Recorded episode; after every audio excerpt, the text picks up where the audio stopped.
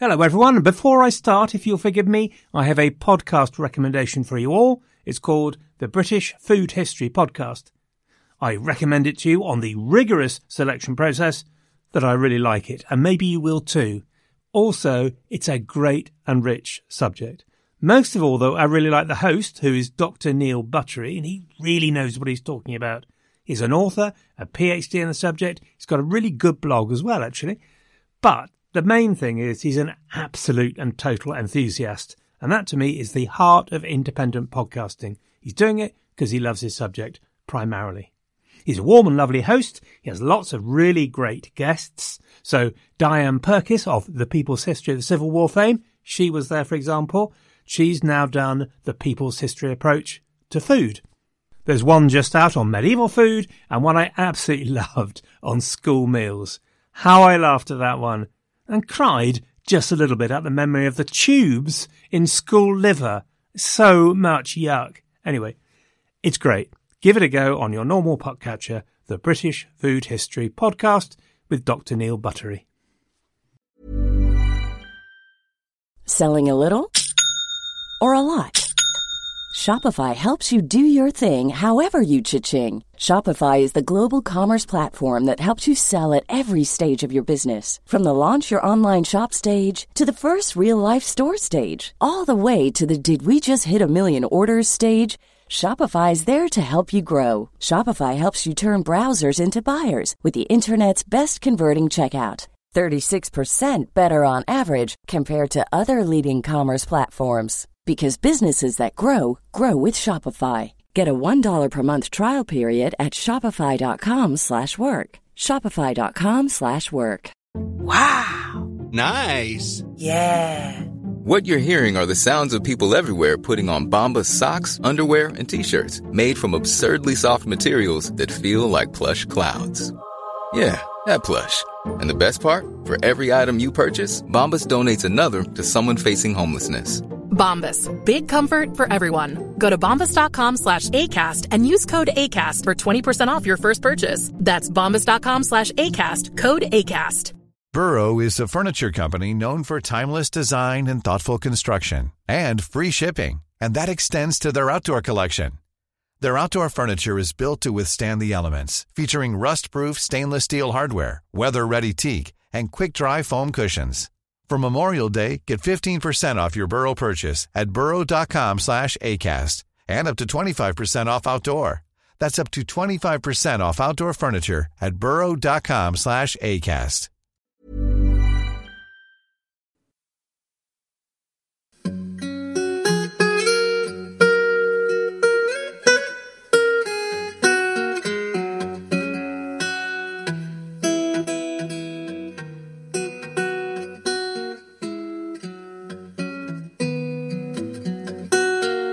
Hello, everyone, and welcome to the Anglo Saxon England podcast. Episode 5 Building a New World. Last week, then, we discussed the basic story of the migrations and some of the evidence.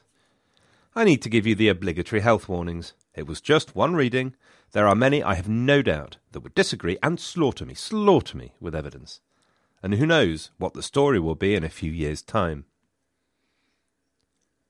This week, let's talk more about who these Anglo Saxons were and what they were like, about how the settlements unfold, the tribes and kingdoms that emerge from the soup, and how societies begin to be structured during the 6th and 7th centuries.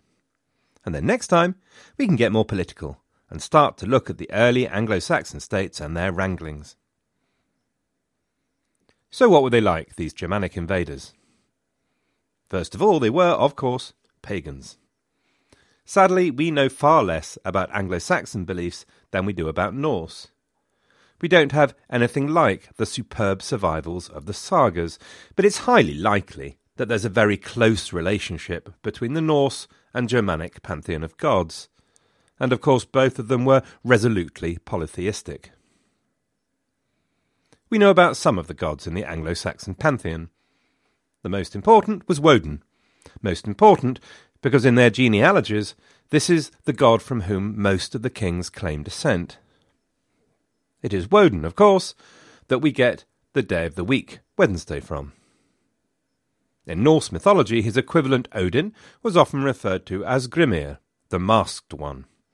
And this carries over into the Anglo Saxon world, so that although we don't have any direct textual references, we have survivals such as Grim's Dyke and Grime's Graves.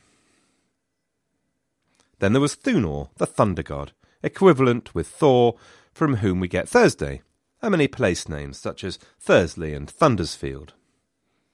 He appears to have been the most widely honoured of the gods, since he's left most evidence of the shrines and religious sites. And then Tiw, the war god, whence Tuesday. Then there is Frigg, the goddess of fertility, whence our name for Friday. We know something of Anglo Saxon gods from Bede, as it happens, mainly because he lists and names the months of the year. So the heathen year started on the 25th of December and was followed by a ceremony called Modranecht, the Night of the Mothers. The last month of the old year and the first month of the new year were collectively called Giuli, which is cognate with Yule. The second month was Solmonath, described as the month of cakes, or alternatively, maybe the month of mud, depending on who you speak to, but at very least it appears that in February ish, the Anglo Saxons broke out the buns. And in my experience, every day is a good day to break out the buns. Third and fourth months were named after goddesses attested nowhere other than in Bede, Haritha and Eostre. Although Eostre has been linked with Aurora, the goddess of the dawn, this is where we get our word for Easter from. Not quite sure how I ended up telling you about all the Anglo Saxon months of the year, but I'm committed now, so onward. The fifth month was Thrimilci, because at this time of year cows were being milked three times a day. Gosh, so that's logical. Thrimilci. Sixth and seventh month were brought together into one called Litha. Something to do with the moon, possibly, though call me Mr. Thicky. We know no more than that, sadly, as far as the Anglo Saxons were concerned but I understand these days it's what some people call the summer solstice. Eighth month was called Weodmonath, the month of weeds. Now I recognise that, and as I write, on the 2nd of August, as it happens, I have just spent three despairing hours trying to see if my allotment still exists under the carpet of weeds which now covers it. The ninth month is Halegmonath, or the month of offerings, so plainly a month entailing pagan festivals, in all likelihood to celebrate the end of harvest. Almost there then. So, Winterfylleth is identified as being connected with the appearance of the first full moon of the winter. The most interesting one, I think, is Blotmonath, or Blood Month, because it's the month where the animals were sacrificed ahead of winter, the ones who couldn't be fed over winter. Although cattle in those days were substantially smaller than the animals we're used to today, it's unlikely all of the meat could have been stored, so the month would have been also accompanied by quite a round of feasting. So sorry that that was a bit of a list, but the lovely thing about all of that is the close connection with the turning of the seasons, rather than simply the connection with a bunch of pagan deities. So, back to pagan deities then. After Woden, Tiw, Frigg, and Thunor, we're pretty much at the end of the deities we know anything about. We know Eostre and Haritha exist, but don't know what they're about, and there's another, Ursi, who is apparently the Earth Mother. We don't know anything about the creation stories or festivals. We don't even know if Thunor had the same goats that Thor had. I hope he did. They're pretty much the most handy goats imaginable, and if anyone is out there thinking of a birthday present for me, Thor's goats would go down a storm. It's likely there were other beings that inhabited the spiritual world elves, male water sprites called Nikor, and dragons. There's very little known about the cosmology, but there seem to have been seven worlds, very similar to Norse mythology, with Midgard being Earth, and a kind of heaven like place called Neorxnawang, or place of contentment. There is then the word wyrd, a core part of the Anglo Saxon philosophy. The word means fate, and from the word we get the modern word weird, though with a different meaning. In The Wanderer, a 10th century Anglo Saxon poem, the phrase is, Fate is inexorable. It cannot be influenced or changed. There is then a debate about when the word gains currency. Is it a pre Christian or a post Christian concept? Because traditional paganism included the concept that by sacrifice and offerings, fate could be influenced, the gods could help. But not apparently for the Anglo Saxons. If you're an Anglo Saxon, you are at fate's mercy. We know very little about the social structure of these Germanic tribes from descriptions by Tacitus, and can guess at other things from later chronicles, though what's equally clear is that it's a society that quickly gains more structure through the following centuries. And therefore, it's important not to assume too much about what that says about the past. But one of the most fundamental changes of the 5th and 6th centuries is the structure of society, as the British adopt the habits and customs of the Anglo Saxons, and the new combined society changes. Romano British society and law was built around the individual. Its government was built around territory, which was populated by those individuals, which was to be managed and governed, and for which purpose it had built up a complex hierarchy of offices performed on behalf of the state. Now, Bede did not speak about Anglo Saxon territories such as Mercia, he spoke about peoples, the Mercians. It might sound like a subtle and slightly irritating distinction, but it's important. This was a tribal society, and one based on Germanic traditions. This means that in the early days of the migration, the critical units were the warband and the kinship group. In the first century, Tacitus wrote about the Germanic tribes, and he wrote about the tribal assembly, the thing. Life is a funny thing, and why the word for an assembly should end up as a word that means, well, anything, I don't know. But no doubt Kevin could tell us. In the assembly, all freemen had decision making rights, even if the assembly was led by nobles and by people expert in the law. Tacitus also wrote about decisions being met by the clashing of spear against shield, and this reinforces the point that this is a military society, where freeman equals warrior, or at least the right of a freeman to carry arms. This was the basic division of society between free and unfree, the free and the slave, since slavery, like Roman Britain, was an integral part of society. The tribal assembly then was populated by the freemen with the right to bear arms, or the churl in Old English. There's none of the negative association then, in the early days, that there is now with the word, i.e., churlish. The churl and his household formed the very basic unit of society.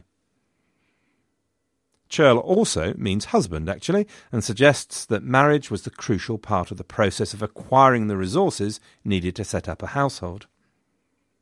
The churl's household may very well include slaves, and Gildas remarked that many Britons gave themselves into the hands of the Saxons, becoming their slaves forever. In such a way, the agrarian workforce of Roman Britain became the rural population of Anglo Saxon England. In Roman Britain, social structure had separated military and civilian functions. With the return of a tribal society, the old link between armed freemen and the land was re established. The churl established his household, family, and other dependents on a holding which the family worked to maintain itself. Each of these households were linked together by the concept of kin, or kun in Old English. Interlinked and intermarried families. The kinship group was a powerful ally in the success of each household. Your kin provided protection for the individual, gave support in the assembly. The law codes that emerged later show how deeply embedded the concept of kinship was within society, and it was your kin that you relied on to pursue a feud, or pay the fine or weregild to avoid it, or to provide oath helpers for you. The man without a kinship group to support him was vulnerable indeed. These tribal societies then were structured around warfare in the form of a warband. The warband followed a leader. The leader's success and attractiveness was driven by his generosity, an attribute of lordship that stays with us for a very, very long time. In Anglo Saxon society, and indeed Germanic society, the leader is a ring giver, Bjergiver. His status, the status of the warband he leads, was defined by his generosity, which was, of course, to a large degree defined by his success. The point is made nice and clearly in Beowulf. Scyld Scefing often deprived his enemies, many tribes of men, of their mead benches. He terrified his foes, yet he as a boy had been found as a waif. Fate made amends for that. He prospered under heaven, won praise and honour, until the men of every neighbouring tribe across the whale's way were obliged to obey him and pay him tribute. So, nothing about peace, love, truth, and a win win negotiated settlement there then.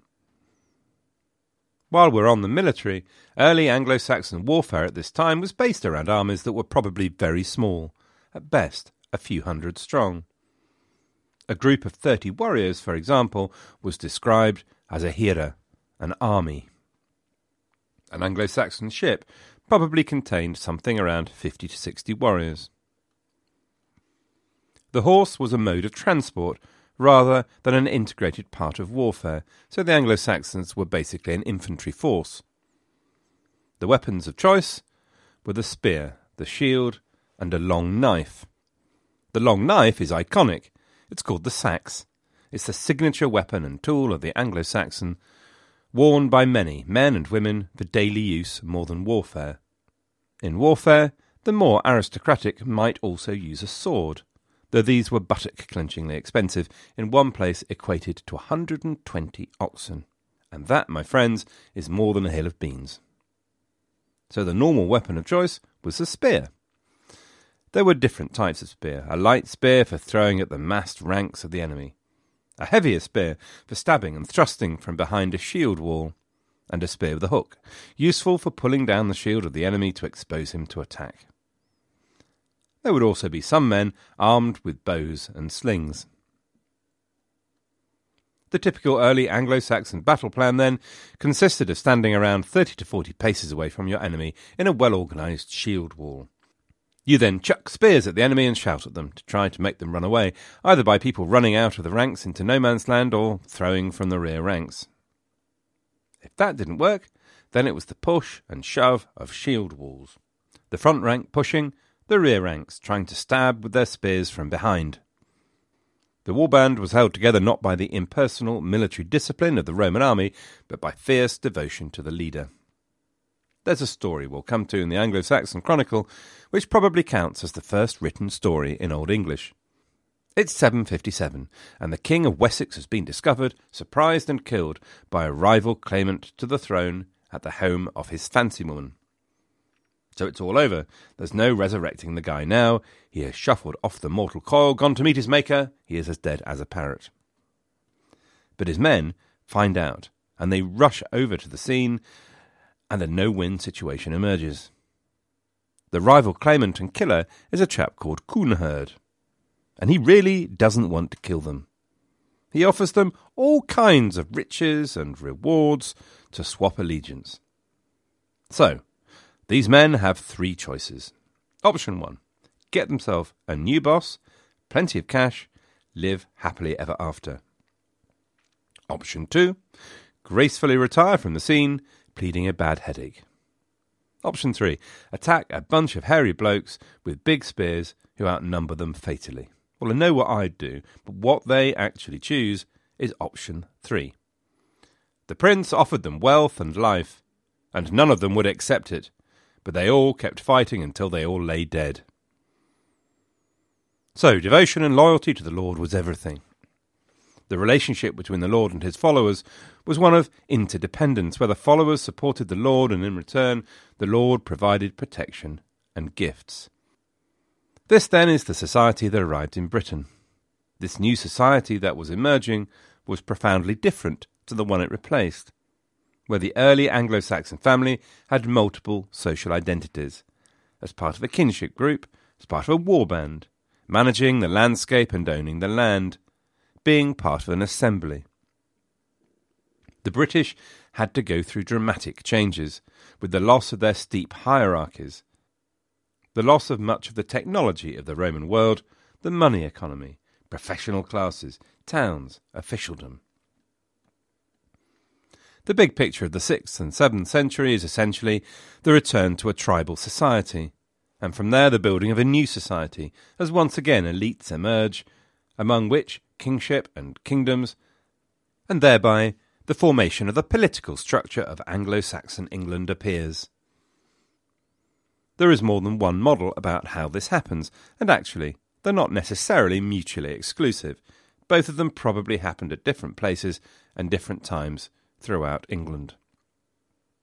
So let's consider two main models. Model number one is about the takeover of existing pre invasion political structures and territories, very much the model of what happened in Gaul. And after all, if you're an aggressive little blighter with a bunch of hairy spearsmen at your back, why bother going farm to farm to build up your empire?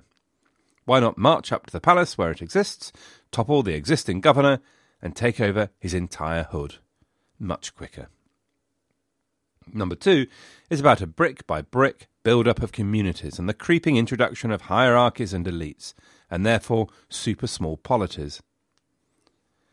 Slowly, these titchy little statelets get lumped together by the local strongman. And there's a process of consolidation until we get to the 8th century we recognise of seven kingdoms, the Heptarchy. The problem with theory number one, the takeover, is that, as we've seen, in the end, very little seems to survive of Roman Britain, unlike in Gaul. So much had collapsed already before the Anglo Saxons started arriving in small numbers looking for a new life. But there is some survival. In the west of Britain and western England, it is certainly clear that many kingdoms or lordships survived with a very British character, and indeed these may well have kept going through the 6th century and into the 7th. So, for example, there are a number of small kingdoms in South Wales and in Herefordshire that were firmly based on the old Roman territorial divisions and named after Roman towns, probably British in character. There's the Chiltern Hills, affluent commuter belt now, but for much of the 6th century very probably ignored by Anglo Saxon settlers as a rather poor, infertile sort of place. The Kingdom of Lindsey, which is now broadly Lincolnshire, the Kingdom of Elmet near Leeds, and Deira and Bernicia in Northumbria all derive from Roman territorial divisions. And of course, Devon and Cornwall were resolutely British, based on the old tribes of the Cornovii and the Dumnonii and Kent emerged with its Roman name of Cantium virtually unchanged. So there are some, but elsewhere little seems to survive. So the word is variety. New society emerges in many different ways. The landscape of place names gives a window into the second theory, the build up, brick by brick, of small communities approach. Now, you may or may not know that if a place ends with ing, ing, that means the people of. So, Reading, City of Dreams, originally meant the place inhabited by the people of Reda. Now, in Sussex, there's a group of 15 places which originally had Heistingers in their name, a group of community who all thought of themselves as Heisters people. There are other examples, such as a cluster of Rodingers in Essex. And so this shows a profile of the Heisters and Roders of this world who carved out their little regions, their little proto kingdoms. Now, here's an interesting fact. Of all the Anglo Saxon men buried before 525, 40% were buried with a spear. From 525 to 625, that figure falls to 33%, and after 625, it falls still further to just 20%. What this means is not that war and the right to carry arms becomes culturally less important, but that through the 6th and 7th centuries, a society formed by migration begins to develop structures, hierarchies, inequalities, begins to put down its roots. A purely warrior class begins to emerge, and equally a peasant class emerges that doesn't have the right to carry arms. There's other evidence of hierarchy emerging. A greater differentiation in the quality of graves, some with a range of rare and valuable grave goods, and the appearance of costly child burials. And now it's a trend that gets stronger and stronger through the late 6th century and into the 7th. What had previously been a ranked society, where maybe a few churls had a little more than others, where the only obvious hierarchy might come from the war leader, this society developed into a structured, hierarchical one. There were many ways in which the heisters of this world emerged. It could have been the violent takeover of other lords' communities, but it doesn't have to be. And in fact, maybe that's more the exception than the rule. The successful war leader might use the time honoured approach of marrying well to bind different communities together. Maybe groups came together through a process of joint need and negotiating, pooling resources to take advantage of some opportunity or to face some kind of threat. Maybe they spread their influence through patronage and brought new communities into their growing fold. These lords of multiple communities needed to travel around to visit their various estates. And as they travelled, they began to demand to be looked after, to be fed and watered as they travelled arduously from village to village. They would then move on to another of their halls when the food and resources at one place was exhausted. That didn't necessarily mean that each hall was deserted when they weren't there. Someone had to manage the estate, and so appeared the all powerful Reeve. And the Reeve would be accompanied, no doubt, by his own household and slaves.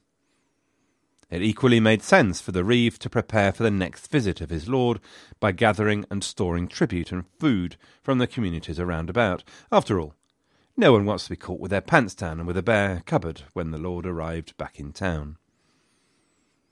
And so we see a new kind of settlement at places like Yeavering and Cowdery's Down. Evidence of outside halls for storing resources more than would be needed immediately. Evidence of cattle raised elsewhere and driven long distances. Grain processed elsewhere and driven there by the wagon load to one centre. Essentially, these were tribute centres. Places where the communities in a wider area owing allegiance to the same lord brought part of their yearly produce. So we can then also associate tribute centres directly with grand settlements and great halls. So at a place called Higham Ferrers, there's a series of buildings that serviced a great hall just across the River Nene at a place called Irthlingborough. Higham Ferrers was surrounded by a large enclosure, acting as a pen for livestock driven in by tribute payers. It had a ditch, probably topped by a thorn hedge. In the enclosure was accommodation for a small permanent workforce, with storage buildings, malting ovens, and a mill.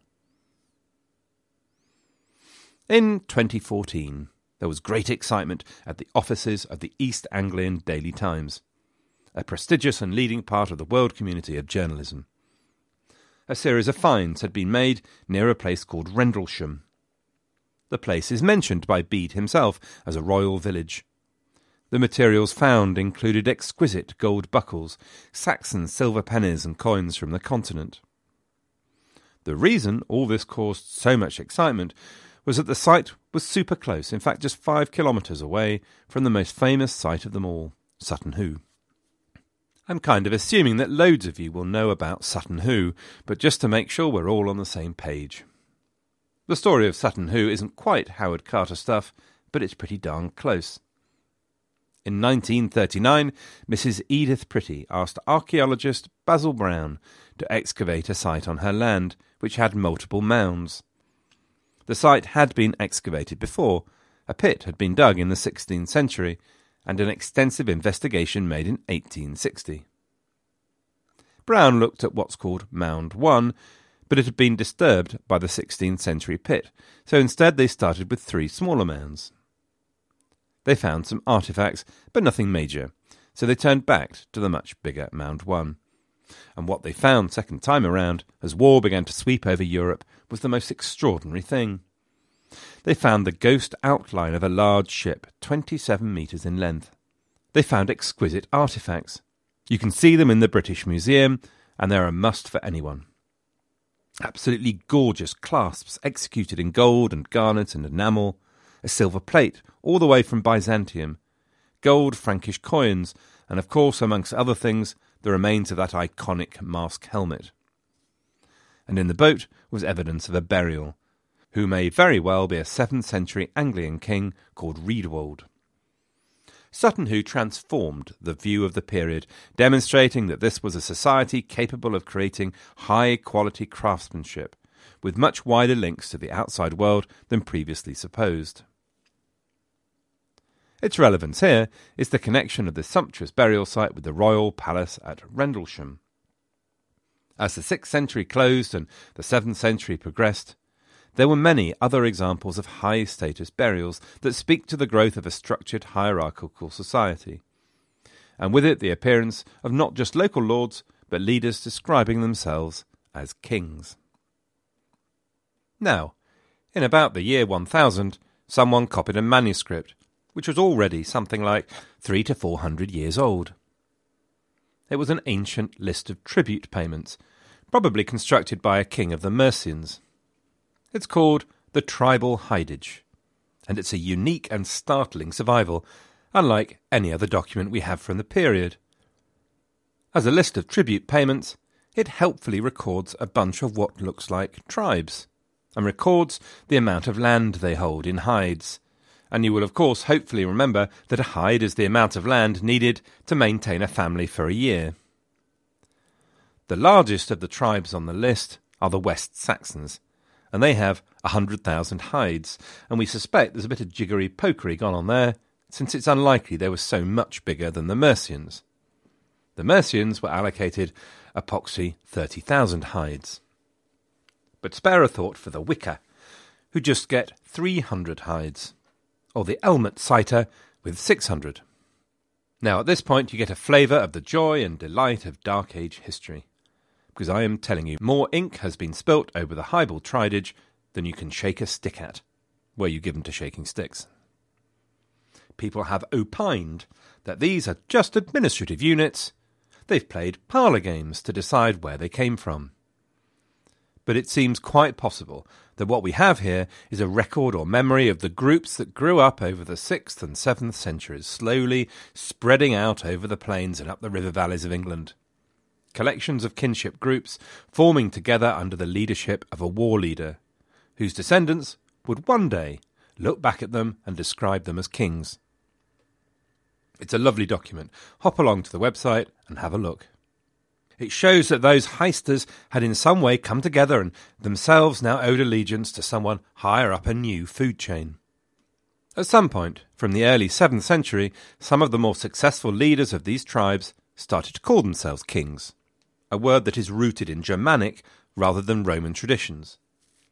The Old English word for king is kuning, and is connected with the word for kin, kun.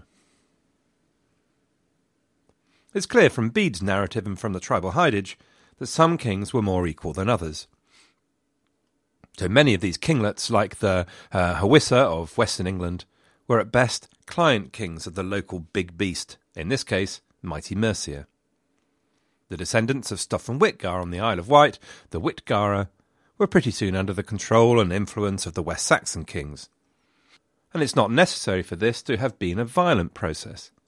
In many cases, these sub-kings may have gone to more powerful rulers for protection, accepting their leadership and continuing to hold the status as a king, but recognizing their more powerful neighbours' overlordship. One famous Mercian king, Penda, created a kingdom for his son by bringing together several fenland peoples into one kingdom. In this way, kingdoms were formed as tribal communities met and negotiated and intermarried and fought. There's probably also a multiplier effect that took hold as time went by. As tribal communities came together into petty kingdoms, consolidation came more quickly, the more powerful kings now took into their control whole swathes of territory at a time, as they gobbled up a people like the Hwicce or the Chiltern Citer. Which brings us to the classic structure of mid Anglo Saxon England at the time of the Christian conversion, the seven kingdoms known as the Heptarchy. So, next time then, let's take this story further and look at the emerging political history of Anglo Saxon England, about how the Heptarchy formed, its politics and traditions, how a world of pagan tribal leaders turned itself into a world of Christian kings. And finally, we'll meet Cerdic, with whom my original story started. And so, thanks to all of you who have left comments on the website, iTunes, Facebook, and so on, and of course, thanks to all of you for listening. Good luck, everyone, and have a great week.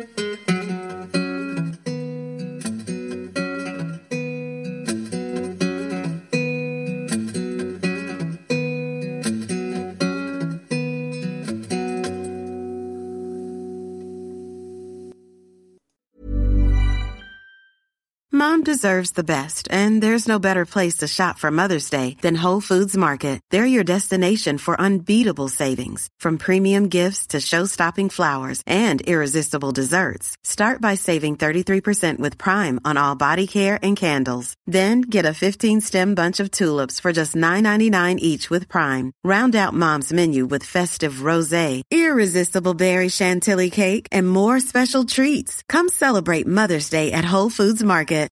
Want flexibility? Take yoga. Want flexibility with your health insurance? Check out United Healthcare Insurance Plans. Underwritten by Golden Rule Insurance Company, they offer flexible, budget friendly medical, dental, and vision coverage that may be right for you. More at uhone.com. When you make decisions for your company, you look for the no brainers. If you have a lot of mailing to do, stamps.com is the ultimate no brainer. Use the Stamps.com mobile app to mail everything you need to keep your business running with up to 89% off USPS and UPS. Make the same no-brainer decision as over 1 million other businesses with Stamps.com. Use code PROGRAM for a special offer. That's Stamps.com, code PROGRAM.